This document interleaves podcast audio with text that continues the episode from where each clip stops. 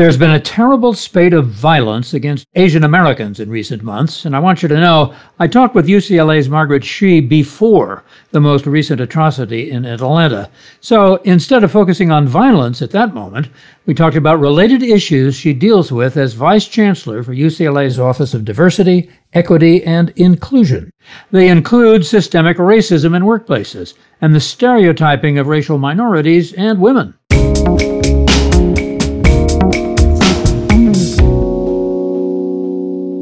Hello again, I'm Warren Olney, and this is How the World Works, a podcast from UCLA Anderson. So, it's time to talk to Professor Margaret Shih. Professor Shih, great to have you with us. Thank you for inviting me. I'm really honored to be here. Well, we're honored to have you. Your research has turned up a lot of surprising insights about workplace relationships and how to deal with implicit bias, not just with individuals, but also on a systemic bias. And you've come up with some important challenges for corporations and other organizations, and we want to hear about that. But first, Something our listeners probably aren't expecting your account as a person from Canada about the idea of Asian Americans. What did you think when you first heard that term? Okay, so um, I grew up in Canada. And when I first arrived in the United States for college, I found out that I was an Asian American. And I had to confess that at that point, I really didn't know what an Asian American was because growing up in Canada, there was no such thing really as an Asian Canadians. Uh, Canada has sort of a multicultural policy where people immigrate from the countries and they become a community. For example, I'm Taiwanese Canadian, and there would be Japanese Canadians and Chinese Canadians. But we never really thought of ourselves as Asian Canadians. And so when I came to the United States and people said you were Asian American, it took me a while to realize that Asian American is a group and it's because the US is so racialized and that it's a political identity that brings it's like a coalition of people who have ancestry in Asia. And so it was a, an eye-opening experience for me to realize that um, groups in different countries around the world are separated differently, are categorized differently, and that the history of the, the country that you're in makes a difference in how people categorize. And so I realized that groups are very much social constructions. It would be like saying American and meaning everybody in North America, South America, Central America, despite all the differences that we have. As you say, it's a social construct. Yes, exactly. That's right. Yeah, because Asia is huge. I mean, within the category of Asian American, you can disaggregate it, and it's an incredibly varied group. And so it would be similar, like saying all of Americans, including Latin America, North America, uh, South America, or Central America, are in one group. So is it insulting to be called an Asian American? No, I think Asian American is a political identity. And I think to push for changes or to have any sort of political weight, you need to have coalitions. But I think at the same time, it's important to recognize that it's not a monolithic group. It's it's incredibly varied. Just like Europe is incredibly varied, Africa is incredibly varied, and not homogenizing the group. The homogenization uh, and the stereotyping has some pretty ugly consequences when somebody gets attacked because it is thought that they are Chinese and consequently in some way responsible for the virus, when in fact they're North Korean or South Korean, or uh, the inaccuracy of the stereotype has violent consequences. Yes, no, there's a lot of research that shows that stereotyping, even positive stereotypes or stereotypes that don't even have a valence that's neither positive or neutral, can lead to a lot of negative, harmful consequences. So, for example, for Asian Americans, there's a lot of work on the model minority stereotype. There's a model minority stereotype is supposedly supposed to be flattering, you know, on the surface because it's supposed to be complimentary. So if people might say, oh, Asians are so hardworking, or Asians are very good at math. But um, even those kinds of stereotypes that are supposedly complimentary uh, lead to um, uh, harmful consequences. For example, uh, if you uh, make people aware that they're Asian and that they're expected to do well at math. That actually harms their performance on a math test. There's work that shows the model minority stereotypes tend to make people overlook Asian Americans who might need help, who are struggling. They often use Asian Americans to hold them as a standard for other groups, saying, oh, our system works. Look, Asian Americans have a lot of social mobility, which is not necessarily the case. There are a lot of Asian American groups that don't have a lot of social mobility and are struggling. And yeah, even complementary stereotypes can have harmful consequences. Well, thank you for being willing to talk about that. I think it's fascinating, and uh, we don't hear enough about it. And it's uh, one of the things that people are living with that the rest of us ought to be very much aware of, it seems to me. So uh, we appreciate. So let's turn to the workplace and what you've learned about what is essentially uh, two sides of the same coin the negative experiences that employees encounter having to do with race and the positive experiences that they don't encounter. Tell us about your research in that regard. Yeah, so I have been thinking about the differences in experiences that minorities and women um, and other underrepresented groups have in organizations when you compare them to the experiences of, say, white men in groups. And there's been a lot of work focusing on all of the hurdles and barriers that women and minorities face and all of the negative experiences they encounter. So, for example, issues like microaggressions or marginalization or discrimination or harassment. But I realized that that only explains half of their experience in organizations. There's this other half that has not gotten as much attention, and it's basically what are all the things that they're not experiencing. So, uh, things such as mentoring or social support or finding role models within the organization that they can relate to. And those kinds of experiences we found actually predict just as much uh, what they're not experiencing, the positive experiences that they're missing out on, predict turnover, for example, intention to leave an organization just as highly, if not higher, than all of the negative experiences that they're encountering higher even than the negative. How do you explain that? What's the theory behind it? Well, I think when people think about whether or not they want to stay, they do some calculations in their mind, right? So they will weigh all the reasons they have to want to leave against the reasons that they have to want to stay. And when you have a lot of negative experiences, you have a lot of reasons to want to leave. And if you have very few positive experiences, you have very few reasons to stay to counterbalance that. And so when you do that calculation, it usually will work out on the side that it makes sense to leave. Whereas, for example, someone who comes into an organization and people are always knocking on their door and saying hi and greeting them. People will offer help to them all the time. People will smile at them frequently, or they're given very high profile, glamorous assignments. They'll have a lot of reasons to stay. And if they never experience harassment or they never experience microaggressions, they'll have very few reasons to leave. And then if you do that calculation, then it always sort of weighs on the side of staying. It sort of goes back to that question, uh, too, that you raised earlier about the positive stereotypes, the model a minority, I suppose you'd be less likely to get the positive reinforcement, the mentoring, the uh, helping out that uh, you described earlier if people thought about you in that way. Right. You'd be more likely to fall between the cracks. They might be less likely to see you as an individual. So, for example, if you go into high school and you're Asian American, people might encourage you to take the science classes, the math classes, but not invite you to join the basketball team. And so that often also closes doors for you. So we're talking about the positive experiences that people do not encounter as opposed to the negative ones they do. Can you put a number on which is worse? I would say they're really different. Negative experiences are really easy to regulate because they're very obvious. If somebody calls you by an offensive name, if somebody yells at you, it, it's very observable, and you can legislate against it, right? So you can create rules or policies against it. Not doing something positive, that's a lot harder because positive behaviors are voluntary, right? So if someone doesn't smile at you, you can't actually legislate that.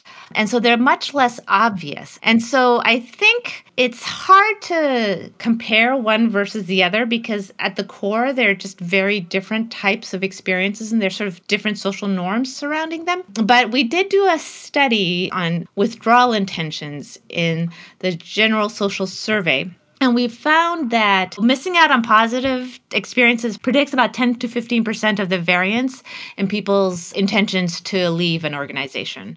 So that's a high number and something then that uh, you can use. Yes. So, what can corporations and other organizations do to overcome the negative impact of not having positive experiences? It predicts a significant amount of the variance. So I would say making sure, for example, that uh, you include all people when you have events or when there are new opportunities that come out. It's not just by word of mouth that you let people know about these new opportunities, but there are systematic ways to advertise these new opportunities for people. Paying attention to how you assign tasks to people, making sure that everybody gets an opportunity to do those glamorous tasks. You're not just giving the glamorous task to a certain number of people and the, what we call housework tasks like scheduling or organizing um, you also spread those types of tasks out. Um, paying attention to whose voice you listen to in the organization. Um, the boss only has ears open to everybody and not only a couple of people. Those types of inclusive practices will make a difference but it has to be very intentional because you just can't legislate positive behaviors so, do managers need training in this? Yes, I think raising awareness when people become aware of these things, um, they're much more intentional. I think it would make a difference. So, you can't punish anybody for not smiling or not greeting, but when it comes to negative experiences, speaking out, for example, calling somebody a name or things of that kind, you can punish for. Is that important to do? Should managers call people out? Should other people in the workforce call people out when they see that kind of discriminatory action? Uh, yes. So there is work that says confronting bias can have positive consequences. A lot of times when uh, poor behavior or sexist or racist statements go unchallenged, people read into that an implicit support of those kinds of statements. And so when they go unchallenged, it creates a negative atmosphere, a negative climate. And so calling them out is important. And there's also work that shows calling out a statement that might be racist, for example, um, will also improve attitudes and behaviors towards other groups as well. So it will make people actually less sexist, um, not just less racist, uh, maybe less ageist. And so it has a generalizing effect. I think the difficult part is figuring out how to do the calling out and being able to do that on the spot. Yeah, isn't there often a lot of backlash? People's racial bias is deep, and uh, sometimes they're really committed to it. Yes, and a lot of times in the work, people often think of bias as simply explicit. They're not aware of the implicit biases that is around us. Although there's, I think there's been a general awakening most recently about sort of implicit processes and how bias is so often just baked automatically and naturally into the environment.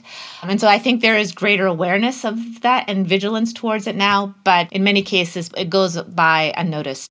What about the role of uh, public officials in public affairs and what people see uh, in uh, public? How important is that to creating stereotypes and sustaining them? I suppose it's easy to talk about the recent president. Uh, let's talk in more general terms than that. How's the environment uh, right now, do you think?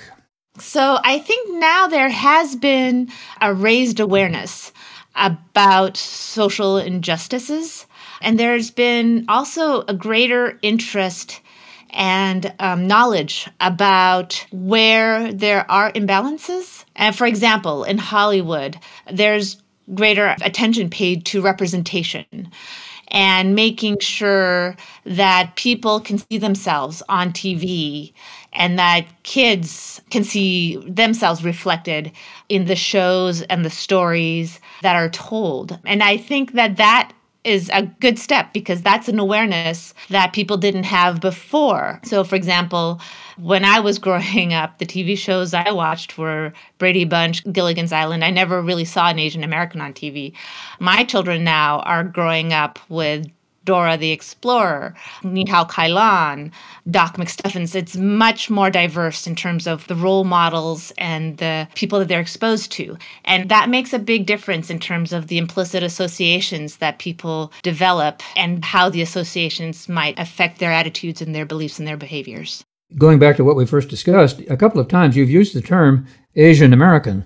So you do find it a useful uh, term in terms of talking about uh, categories of people and the way they're presented in the United States. Oh yeah, no, I very much learned. Uh, the United States and sort of the social landscape in the States. I've lived here about 30 years now, and all my research has been conducted in the US. Yeah, you have to use the terms that people understand. Sure, but how do you look at it yourself when you see somebody on television that somebody else might think of as an Asian American? Do you see somebody who's uh, Chinese or South Korean or Taiwanese, or do you make those distinctions yourself? Um, yeah, I see all of it. Like if you have an anchor, I'll see someone who's Asian American. If their last name is distinctive, I might also be able to sort of infer their ethnicity. Um, but what I see may not be how they identify themselves as well. So I still try to hold assumptions at bay because sometimes the way you categorize someone may not reflect how they really identify themselves. So that's something that I've learned a lot from doing my work on multiracial identity. Um, oftentimes, multiracial individuals are miscategorized, and how people categorize them may not reflect the way they see themselves and that disparity often can also have consequences on their mental well being. How do you mean that? How are multiracial people miscategorized? So, for example, someone who may be black, white, and Asian mixed, right? But grew up mainly in the Asian context. So they grew up culturally Asian, but people might categorize them as black, but that might not be how they think of themselves because they grew up culturally Asian. That's really interesting. So, uh, identity is so important. When people grow up, perceived by others at least, as Asian Americans as opposed to being Chinese Americans, what does that do to their ideas of their own cultural background and inheritance? I think it would vary by, again, each person. Um, there's work that shows that there are individual differences in how people navigate bicultural identities. So, some People may identify themselves mainly as Asian American. Some may identify themselves as mainly Chinese. Some may identify themselves as Chinese Americans. Some may identify themselves as American and distance themselves from their ethnic identity. It varies a lot. There's an individual difference variable that they call the BII, which is the bicultural identity integration. it shows that uh, individuals will vary in how they integrate different parts of their cultural identity. Some are very fluid and they, they don't see the different cultural identities as conflictual, whereas others will see them as very conflictual. And it affects how they navigate their social world in terms of how they frame or code switch, how they interpret events that happen. So I think it, it varies a lot by the individual. Uh, there are a lot of people who talk about the United States as the great melting pot, where uh, people are judged, as Dr. King would have had it, by the color of their character rather than the color of their skin. How close do you think we are to that? America likes to think of itself as a melting pot, and in some ways, there is a lot of fusion. There's still a lot of segregation uh, by where people live, by SES, um, physical environments there are a lot of spots where there is integration as well. People are working towards it, I think, trying to figure out how to do it well. So we've gotten a long way from your research, and I'm just fascinated with your uh, observations of a more general nature. But tell us, what is the most important research that you have been doing in addition to what we've already discussed, that difference between negative experience and the lack of positive experience? The most important takeaway is that when we start developing diversity initiatives, it needs to be comprehensive for the initiatives to make any difference. You have to not only address reducing negative experiences, the discrimination, the harassment, but you also at the same time need to improve and increase access to positive experiences. So while you're reducing discrimination, you also need to create access to mentoring or create access to encouragement and social support. And I think if you could do all of that, I think you would have a very effective way of creating a more sort of equitable and diverse organization. So that's from the administrative point of view, the corporate point of view. What about the individual point of view? And what do you think people should be thinking about uh, who are not, for example, uh, Asian? How should they treat their fellow employees to make them more comfortable?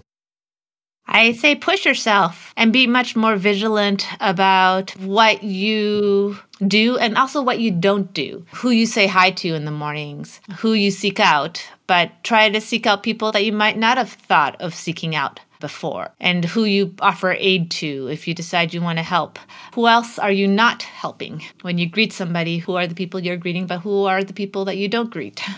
And sort of being cognizant of that. So I take it then that you're happy to see what we've referred to as an awakening rather than seeing it as a uh, kind of consciousness that encourages people to see each other's differences rather than their similarities. I think there's been a lot of focus on similarities, and people don't quite know what to do about differences. I think a lot of the key is what to do about differences, how to value them, how to feel comfortable with them or being comfortable with being uncomfortable, how to handle differences. I think that once we know how to do that well, I think that could be the key to improving intergroup relations. So you're not just a professor, but also associate vice chancellor uh, for diversity, equity, and inclusion. Are you working on ways of putting all this down in such a way that uh, employers and others can be more conscious, according to what you've discovered in your research? I mean, there's been a lot of work in our equity office on the negative part, sort of improving procedures and accountability. The part that I work on now is the positive part, the prevention, the inclusion, and trying to figure out empirically validated methods that help the universities become more diverse, become more inclusive and equitable. So we're looking at practices that the school has, evaluating that, and testing out different interventions that some researchers have found have worked and wanting to see if that works at UCLA.